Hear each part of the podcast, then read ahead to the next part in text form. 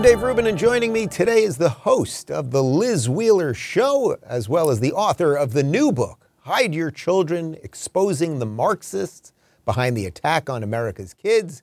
Liz Wheeler, welcome back to The Rubin Report. Hi, Dave. Thanks for having me. Liz, I think, if I'm not mistaken, this is your first solo appearance on The Rubin Report. You've been on like a thousand panel shows, but is this our first one on one? It is. It is. It, it, it doesn't seem like the first time because I'm so often on your Friday show, but yes, this is this is basically what it's like when you and I hang out. Yeah. we shall see. We shall see. A lot of pressure, sister.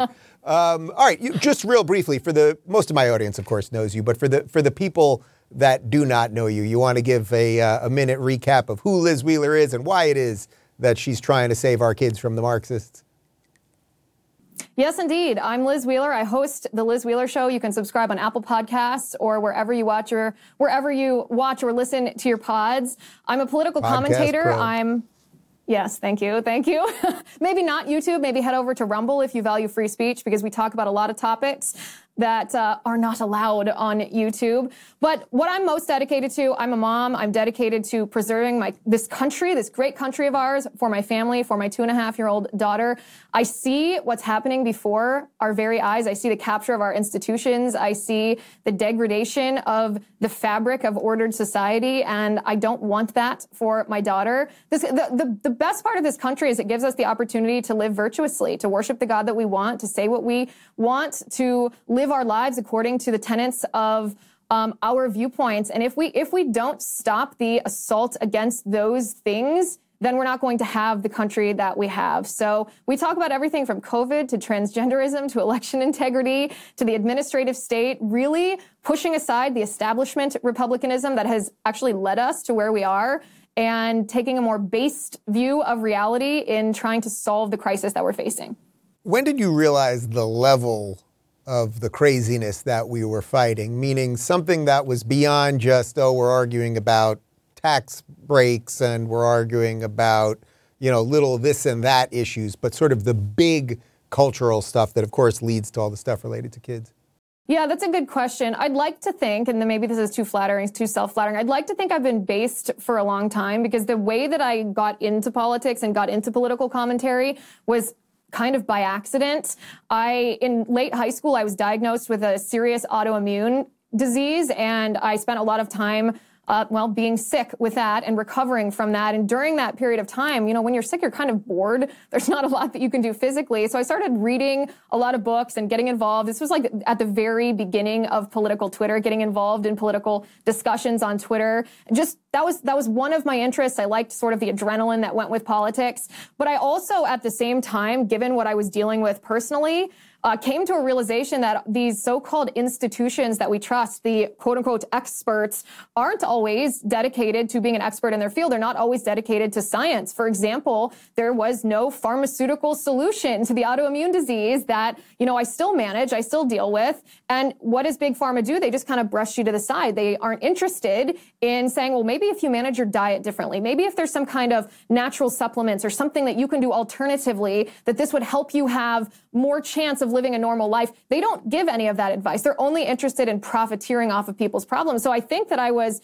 for better or for worse, red pilled at a relatively early age because I saw that the only reason that I was able to actually pursue those alternative means to health was because my dad is a small business owner and he used the money that he saved to pay out of pocket for these alternative treatments.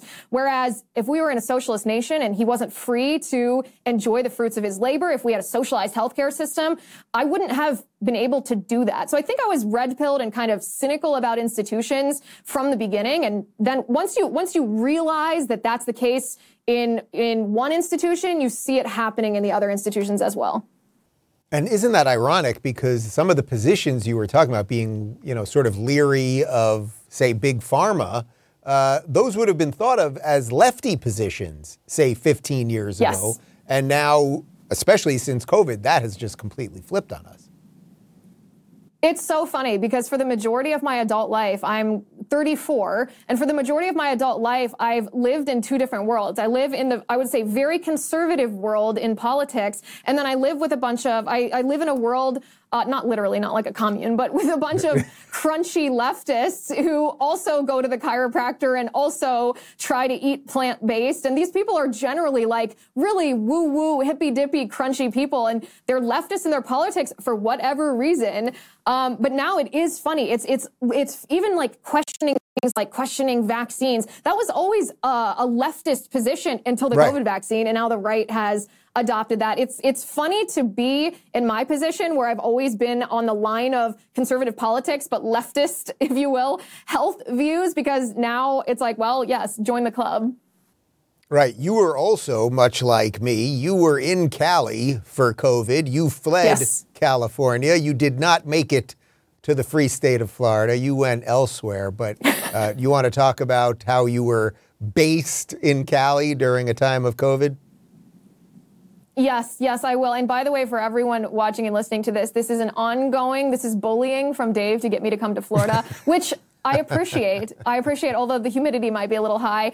I love California. Here's the thing: I don't. I don't hate California with this this visceral this visceral rage that a lot of people feel towards it. I think California is paradise. I think there's a reason that historically the Golden State was the land of opportunity. This is where you would go, California, to seek your fortune, really, to find the American dream.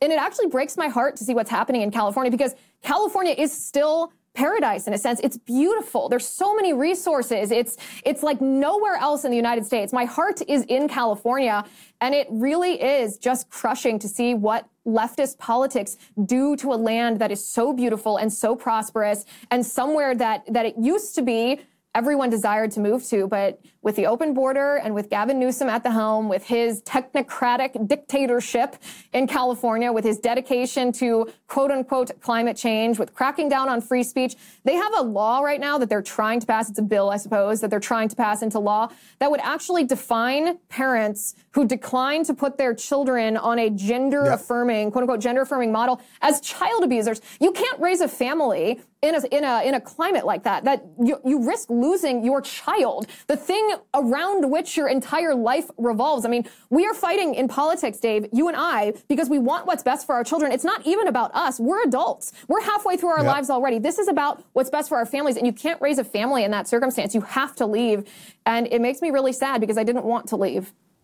It's so interesting because for me, you know, as a relatively new father, like when that thing was being passed in Cali, which passed the legislature, by the way, right? I mean, it's passed already. Now I it's about so, yeah. divorced families, but they're going to expand it, obviously. I, I, kept saying on the show, it's like, you must leave now if you're a parent because you're sending your kids to schools where they will be brainwashed into this stuff. And you don't want to be there that day when they come knocking at your door and, you know, we're calling uh, your your daughter uh, a boy's name, and if you don't accept it, we're taking the kid. But it's real. Yeah. It's, it's real, and this is what I write in my book. I mean, the left is actually waging a deliberate and relentless assault on our children. This is not hyperbole. This is not bombastic. This has been going on for the last century. For a century, the left has attempted to re-engineer society. They've actually captured and co-opted four of the five foundational cultural institutions in our nation, the media, and religion and education and law. And they've just about destroyed the family as well. There's one element that is remaining of the family, and that is children. And the left now has their sights set on our children. And Meanwhile, while all of this was happening, what were conservatives doing? We were complacent. We were, we were blind to this. We were blithely unaware as this was happening. And now we face what we're facing. We face uh, a, a, a literal assault on our children. And so in the book, I name the names of the people behind not only the capture of these institutions, but behind the attack on America's kids. If we don't acknowledge the reality of the political enemy that we're facing, we'll lose. We will not win. And it's, it's not just a matter of fighting for the sake of children's individual souls. If the left successfully captures children, our nation is done. So one thing that I thought was interesting in terms of the title is that you said Marxists. You didn't say wokesters, you didn't say communists or socialists. You said Marxists. I wonder what was your thinking on that? Do you want to define it clearly and maybe contrast it to some of those other terms? Because everyone's sort of using them interchangeably these days. It is. And it's actually interesting because when I started writing this book, I wasn't looking for Marxists. It wasn't a fishing expedition. I, I acknowledged what almost every person in our country has acknowledged that there is this sustained assault on our children from all of these different angles. And I thought, why? Why now? Why in this coordinated way? And it turns out the answer to that question isn't a why, it's a who who is behind this and why are they doing that? And it turned out that there was a pattern of ideology behind each of these assaults. So, for example, what I found is there is a, a, a Marxist by the name of Antonio Gramsci who essentially um, brought back from the dead original Marxism. He, he, he revived it and turned it into 21st century Marxism. And he twisted it from purely economic Marxism, like, oh, the working class is going to revolt against the ruling class.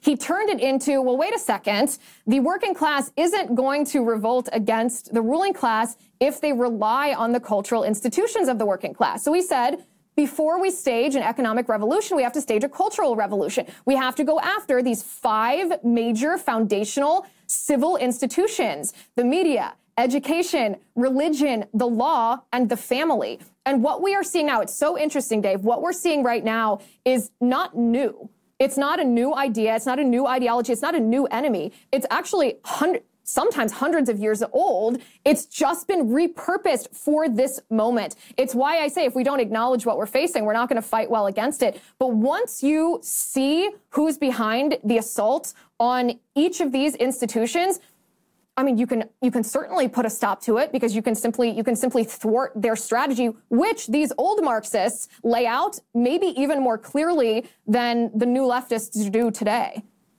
Do you make any meaningful distinction between some of those terms, woke, Marxist, communist, socialist? At this point, like, does it matter to delineate that any any further? Yeah, it does matter. So the word woke, there were a, a month or two ago, there was a debate. Uh, it was it crossed over from conservative media to to liberal media about what the word woke means. What what's the definition of the word woke? What is what does this mean? And it's a great question. It's an answer. It's a question we should all be asking. So I actually trace can back. I can I do mine woke. in two? Can I do mine in two sentences? And you tell me if I'm doing it all right? Because everybody was oh, asking. Yes, can I do mine? Lay it on me. It's, it's believing in equity over equality with a dash of racism and a little gender confusion. How's that? That's exactly how it's manifested and applied. The ideology underneath it can be traced directly to a Brazilian Marxist named Paulo Freire. Paulo Freire applied this idea to the education system in Brazil. He actually experimented on peasants in Brazil. He ran these like 45 day experiments on peasants, teaching them only leftist things in school so that they would then go out and vote for leftist politicians.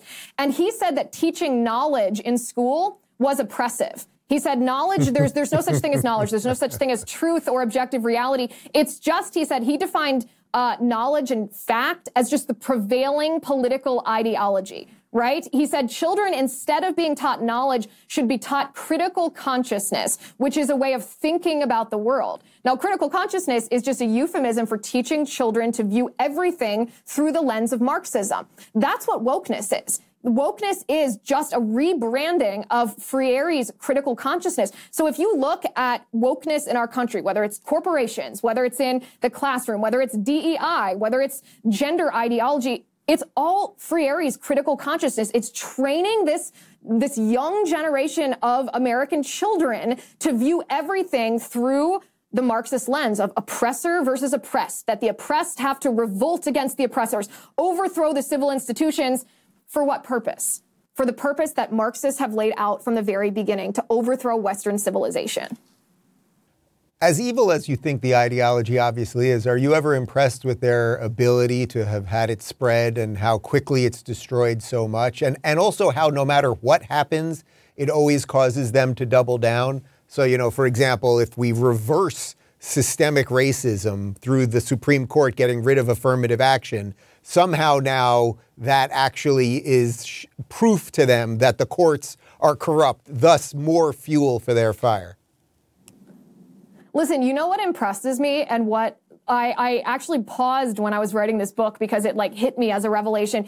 It impresses me that the Democratic Party today always uh, operates as a cohesive unit. Like they never have any significant dissenters. Like it's, they always are marching in lockstep. And you compare that to Republicans in Congress or in the Senate, and Republicans seem kind of haphazard. They're not always cohesive. They can't always like move as a unit. And sometimes conservatives are like, oh, that's because we allow independent thinkers in the Republican Party. That's not actually why Republicans don't operate in lockstep. It's because Democrats are committed to their ideology. They know what their ultimate goal is, and they know the tools that they're using to achieve their ultimate goal. But Republicans have lost sight of what our ultimate goal is. If you ask any Republican in elected office, any Republican commentator, a Republican voter, what what what is the ultimate um, goal of our society? What do we hope to achieve with our society? Most of them can't answer what that is. They can't answer. Well, is freedom the means to something greater, or is freedom the ultimate end? Because those two things are radically different and radically change what our governing philosophy is at the state level and the federal level. And if we don't, as Republicans, have a cohesive definition of what we want for our society, then of course we're not going to agree on how we achieve that. And then we're just going to be a chaotic party like we are. And what happens when we have a chaotic party? It leads us to the cultural crisis that we're in right now. Yeah. Do you sense some of that shifting with the Republicans at all?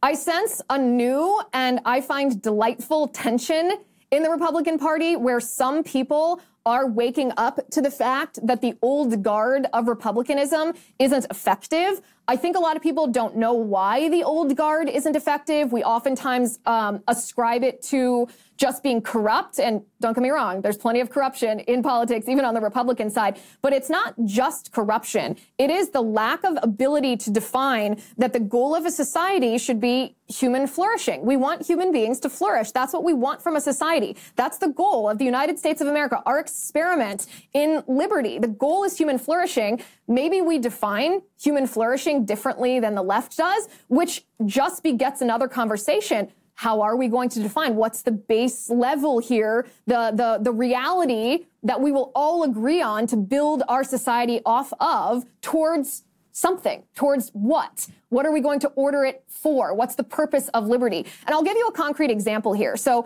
David French, we all know him. He was at the National Review. He's now in the New York Times. He now writes for the New York Times. He made an argument once that drag queen story hours where grown men dressing as sexualized stereotypical versions of, of women gyrate in front of children in scanty outfits. It's horrendous. He once made the argument that that was one of the blessings of liberty guaranteed in our Constitution. and I actually think that this is a perfect example of a disordered view on whether liberty should be the means to something greater or whether liberty is the end in and of itself. If you define liberty as the ultimate goal, then yes, David French is correct because just the liberty to do something like that, even if you and I find it to be horrendous, would be moral because they have the liberty to do that. But we understand, everyone understands that this is not a moral thing. This is a, an abjectly immoral thing for men to act in that sexual manner around children. It's horrendous. We all know this at a gut level, a visceral level, which should bring us to the question, okay, well, if liberty is not the ultimate end, then what is the ultimate end? Is liberty but the means to something greater? And if so, we should pass laws and order our society from the local, state, and federal level, our institutions, such as the education system and our religious institutions, towards that which liberty allows us to achieve. So, would you say that our institutions can actually be reverted back to something more sane or can change it all, or do you think they all need to be blown up? Or maybe it's case well, by case, depending on religious institution both. versus governmental, et cetera. Yeah, yeah. Both. I mean, there are obvious there are obvious examples of institutions that should just be razed and rebuilt in some form like the FBI or you know the Department of Justice or the public school system that have just been captured beyond recognizable uh, beyond what is recognizable. They've been completely hijacked and weaponized and are being used for evil, and they should be abolished. They should, they should, we should get rid of them, and we can then discuss what comes next. But we can recapture our institutions. It's possible. Um, it's not easy, and I don't want to be one of those Republicans that says, "Oh, you know what." if you just pray a lot or if you just make good decisions in your personal life, that will have a trickle down effect to politics. I'm, I'm not degrading either of those things. I, I'm, a, I'm a devout Christian. I pray every day. I try to order my personal life and my family life towards what I think is good and right and beautiful and just. But that's not enough. Conservatives have fallen for this idea that government in and of itself is bad and therefore any use of government is somehow tinged with um, with with stigma, right? That only liberals use government to achieve their ends. This is not true. This is not how our constitution was set up. We actually have a responsibility and a duty to use government to properly order our society towards. I would argue that that the that freedom is a means to justice. We should use our government to order our society towards true justice. In fact, I don't believe in neutrality. So I don't believe that if we withdraw from government because we, we don't want the stigma of using government to achieve our ends, I don't believe that we can keep a neutral playing field. Either the left is going to occupy it or we're going to occupy it. Right now, the left is, uh, but we can. There's nothing holding us back except ourselves.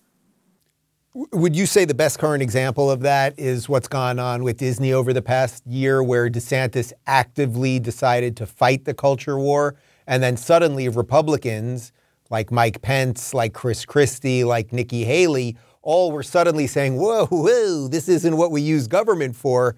And it's like, if that's not what you use government for, to get rid of crony capitalism, to save our children, et cetera, et cetera, then I, I don't know, then I guess you're all anarchists more than, uh, let's say, Republicans or conservatives, I guess would be your point.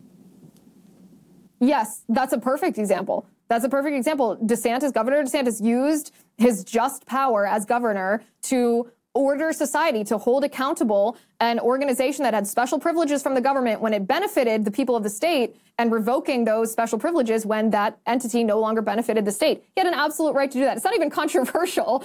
Um, another good example is the the bills in states across the country. Some of them are laws. They're they're basically in litigation right now on whether states can prohibit transgender surgeries for minors. You have a lot of Republican, can- even candidates for president. I think Chris Christie and Asa Hutchinson both said, you know, that's not the that's not the in, in that's not the role of the government to ban that. That should be a parent's decision. And my response to that is, you don't you don't understand reality here. We already use yeah. government to prohibit parents from abusing their children, right? You're not allowed to physically or verbally uh, abuse your child as as that's that's correct. That's exactly what the government should do is is prevent that type of abuse.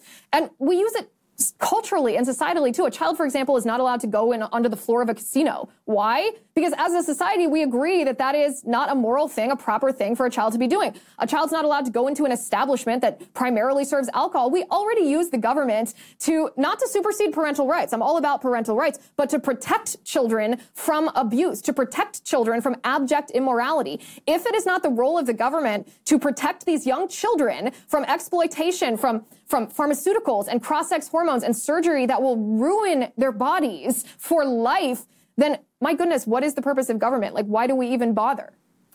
How much of the, the stuff related to kids, as you mentioned, you have a two and a half year old. You've you've given us a lot of sage wisdom as as new fathers over here. Uh, but being a new mother, h- how much of that affected how clearly passionately you feel about all of this, and and what do you think you'll do going forward in terms of schooling and and all of that? Because uh, these are decisions I'm going to have to make as well soon enough.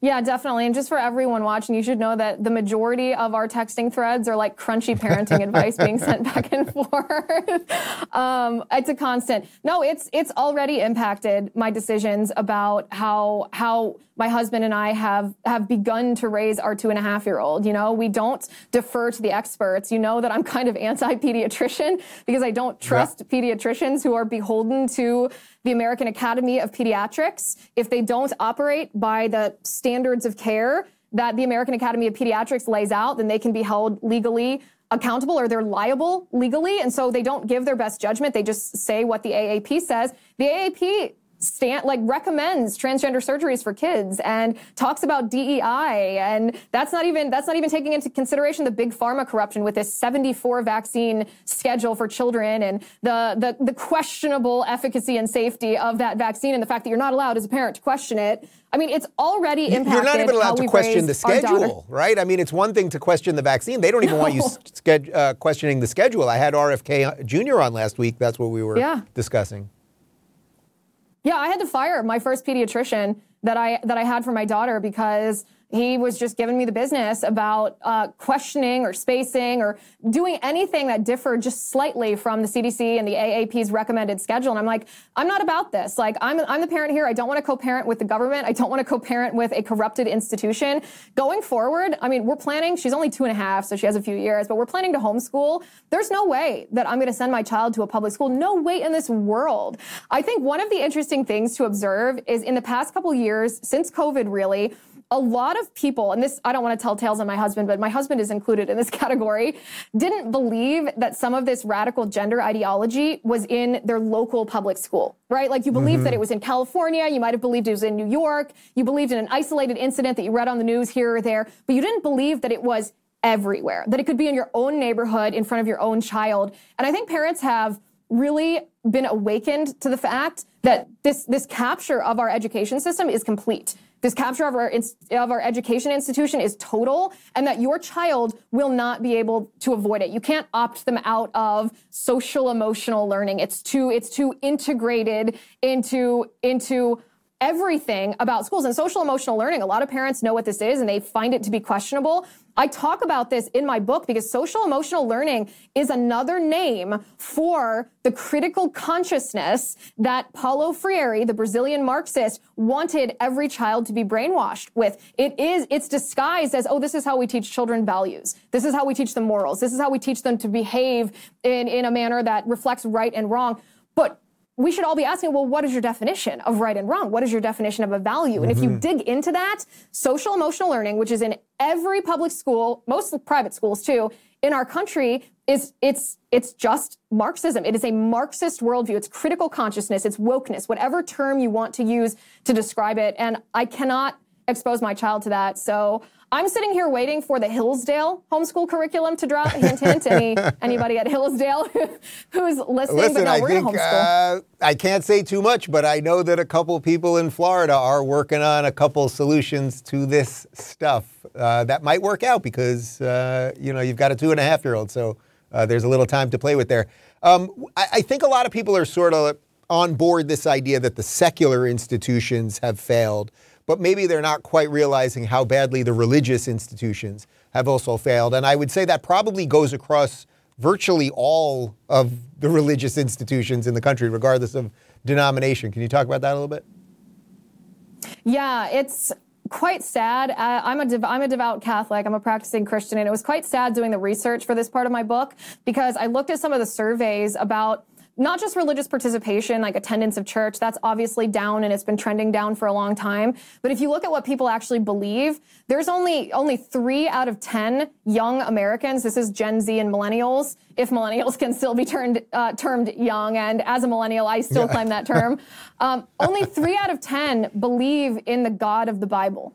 That means that the overwhelming majority of, of young people in America don't believe in, in anything anything greater and anything bigger in God in that aspect of reality. And it explains somewhat why there's so much confusion about terms like justice and right and wrong and morality and empathy and love and compassion and tolerance because if you don't have some kind of fundamental belief, then you're, everything emanates out of that, right? Like even in our society right now, we have laws against homicide. We have laws against assault. We have laws against rape. Why do we have these laws? Why do we have them? Why, why, why are these laws different for human beings than they are for dogs or horses? Because at the base level, whether you're a practicing religious person or not, our country's foundation acknowledges that human beings are made in the image and likeness of God, and as such, should be treated with dignity. We recognize, uh, our Constitution recognizes the definition of what justice is. So not to get too nerdy and historical here, but if, if freedom is not the ultimate end, if freedom is the means to something greater,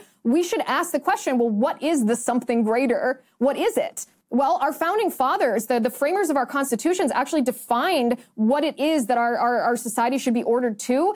And what it is, is justice. James Madison said in Federalist 51 that the definition of liberty is justice. But what is justice? Uh, the framers of our Constitution defined that along Judeo Christian terms, that the definition of justice was God's original justice. Again, you don't have to be a practicing religious person. Mm-hmm. This is not a theocracy, but there is a necessity for some kind of agreement on what these words mean, or else you're going to beget chaos. And I don't need to describe for everyone that we are currently living in this chaos. Right. So I think most people watching this agree with that for sure. What what would you say has to happen to the institutions? I mean, what what do you for the church, for example, since that's that's your denomination? I mean, what do you think actually has to happen? Well, I think the church, the, the Catholic Church, I'll speak to personally because I'm a practicing Catholic. The Catholic Church has been extremely lax in their catechesis, uh, which means the teaching of the faith to the faithful. They have not explained and defended the tenets of the faith. And when you uh, when you don't uh, have a good grasp of what you believe and why you believe it, you are very vulnerable to that that that which you think you believe being twisted by someone else. So, for example, we're told by AOC that the Green New Deal is environmental justice. We're told by Planned Parenthood that abortion is reproductive justice. If you don't have a good understanding about what justice means, uh, based on your your religious belief, then you're going to be very vulnerable to falling for falling for people that are lying to you, people that are false prophets. So first of all, the church needs to be very clear about their responsibility and their duty to catechize their faithful. If we did this in a better way, if we did this in a more effective way, then we would have more cultural warriors like you and I who were unafraid to stand up against the Marxists assaulting uh, our institutions, the church actually, and I know this is getting really nerdy, but this is the part of my book that might be my favorite part. The Catholic Church as an institution what, has been one of the strongest um, bulwarks against communism and Marxism and socialism in the modern world. The popes, especially like around the time of Marx and Engels, when they were writing the Communist Manifesto, around the time of the Soviet Union, it was Catholic popes who were saying, listen, communism is satanic. Communism is, this is not just a political battle, not just a secular battle, not just an economic battle. This is a battle of good versus evil. That communism comes from the devil and that no Christian should or can be both a Christian and a communist, Marxist, or socialist. They have fought at the institutional level from the beginning of this, from the beginning of communism and Marxism against it. But recently, they've lost their way. Recently, they've become a little less based and a little more squishy, not doctrinally, but in their communication, in their um, and and their willingness to fight back. So I, of course, I mean, you know me. I I, I have strong opinions. I'm not afraid of, I guess, confrontation. I don't want to think of myself as a confrontational per- person, but it's necessary sometimes to challenge what is wrong, even if it's uncomfortable. And I feel like this is true for evangelical churches and Protestant churches as well as the Catholic Church. They've forgotten that sometimes love is, you know, Jesus flipping tables. It's not always let me just scratch your back and pat your head and tell you that you're pretty. And if we get back to the true definition of love and compassion and justice, then it's going to equip a whole generation of people to fight back against essentially the antichrist in in in uh, the antichrist of communism how worried are you that the machines, that AI, the algorithms, big tech, that they will put their foot on the scale? They obviously have been already, but if we were just having an ideological battle, Marxism versus say capitalism or freedom, you know, individualism versus collectivism, if we were just battling that out, I think we win. I think the human spirit wins and all that.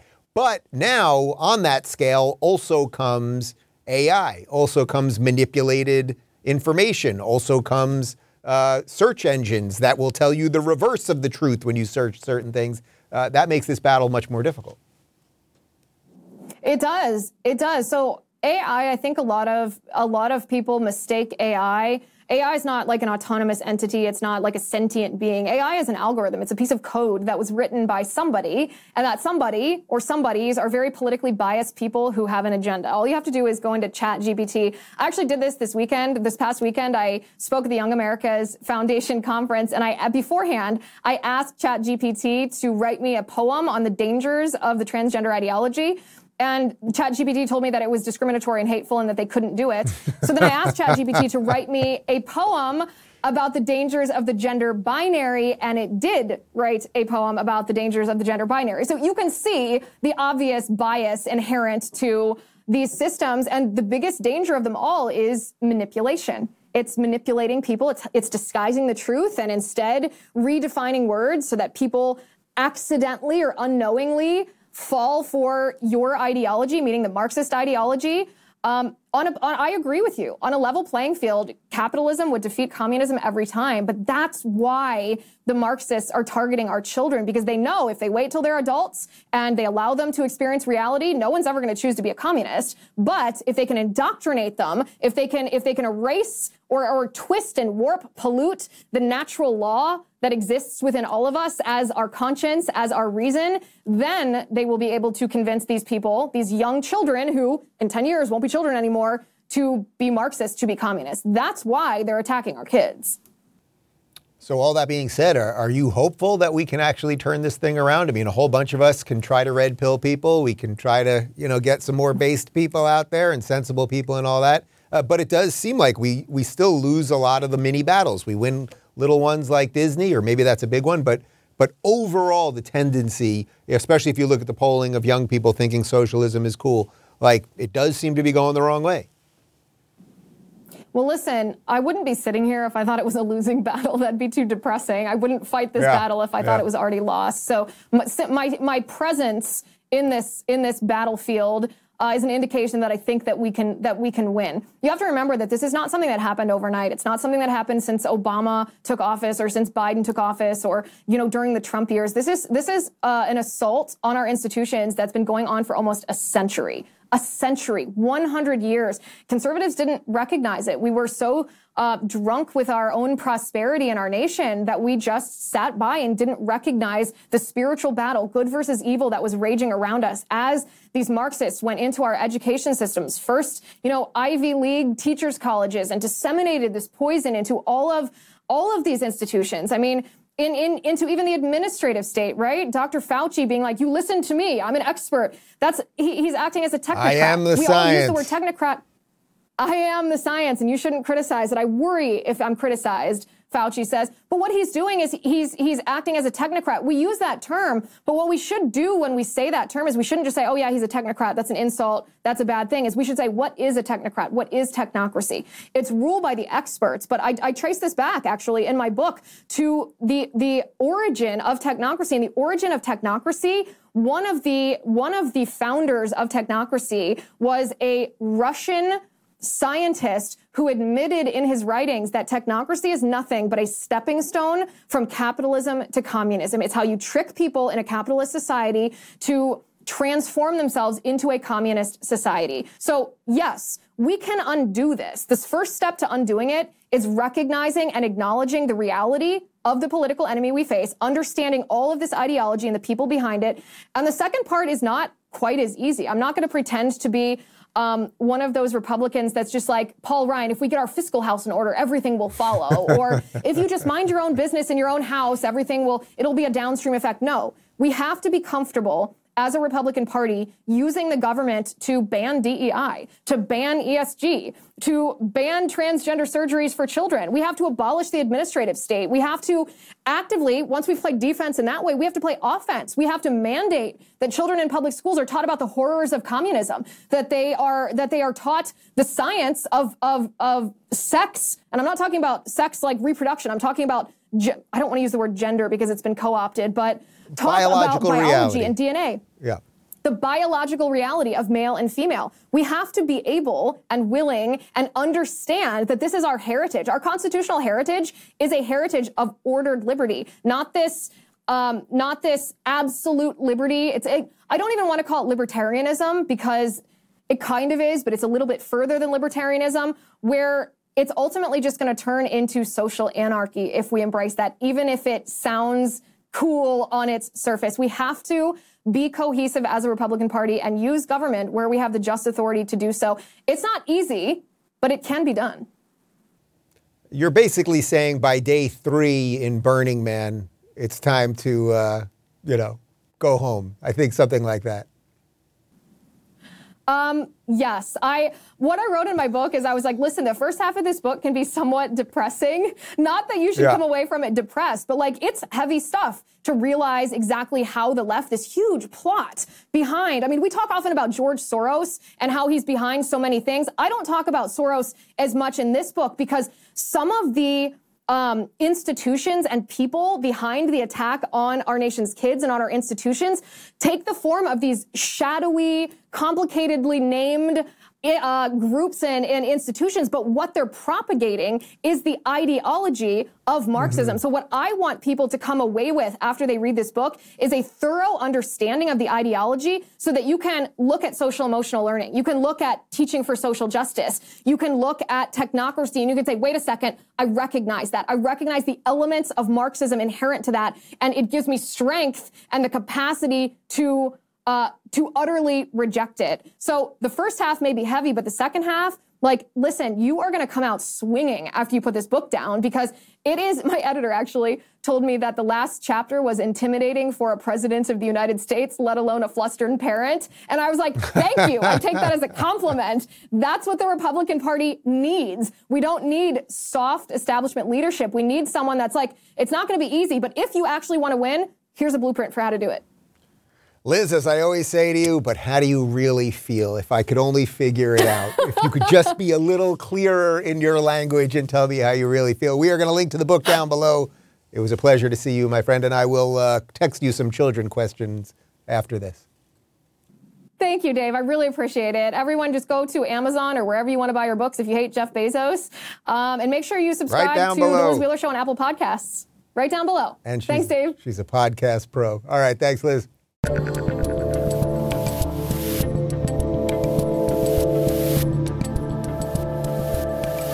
Thanks for tuning in to the Rubin Report. Don't forget to review, share, and subscribe to this podcast. If you're looking for early and exclusive content, you can join me on Locals at rubinreport.locals.com.